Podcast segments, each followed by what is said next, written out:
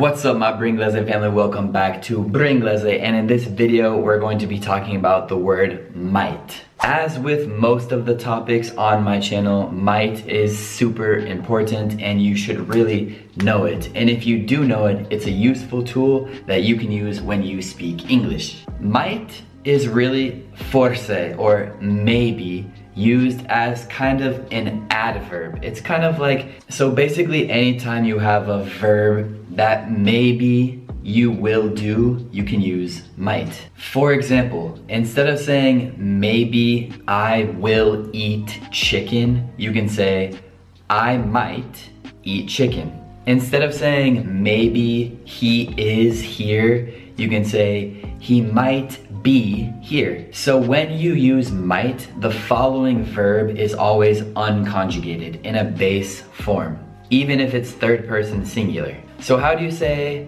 maybe she wants to come using might? You can say, she might want to come. She might want to come. So notice that might expresses either the present or the future. So even if the sentence has will, you can trash will, you don't need will, and might implies the future or the present. So another example, if I say maybe he will come, instead of saying maybe and will, you can just say he might come. He might come. So that's might in the present and the future. But you can also use this might in the past by using might have participle form. So for example, instead of he might come, what if I want to say maybe he came in the past? It's not natural to say maybe he came, but using might, this sentence could be natural. So instead of maybe he came, the sentence would be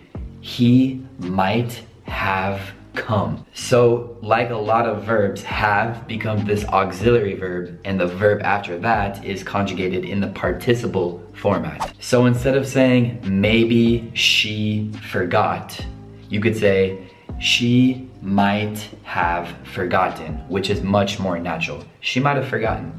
And as always, might have can become might have. One more example of might in the past. They maybe took it maybe they took it. You can say they might have taken it.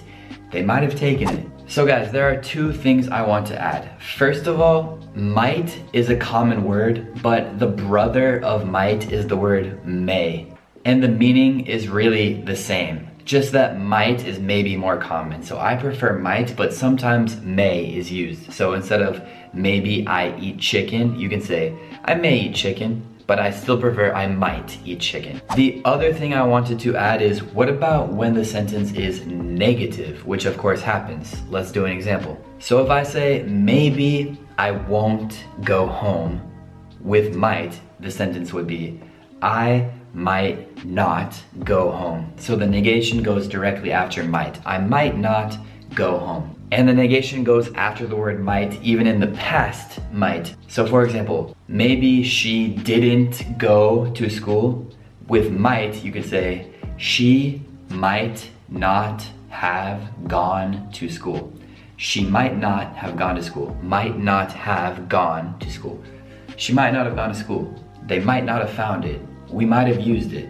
They might go. He might not have liked it. These are all good examples with might. So guys, I hope you learned something as always, and now that you know the word might, you will start to recognize it more and more in English because it's a super common word because it's basically maybe every time a verb is used. So if you guys liked this video and you like my content, be sure to check out the Bringlese English class, which is a private class that I have with my supporters on my Patreon page. The class is on Monday and Thursday nights, six times a month, and the cost is $10, which is about nine euros. So it's a little bit more than one euro for every lesson. The lesson is a direct live video on YouTube, so you can even comment and ask me questions during the video. And at the end, you get access to all the notes I've taken during the lessons. If you can't make it, if you can't attend, you can watch the lesson anytime you want in the future, and you can watch it as many times as you want. So be sure to check that out if you trust me as a teacher. You guys know I'm always trying to help you with your English. So let's end right there. I hope you guys enjoyed it, and uh, I'll catch you next time, okay?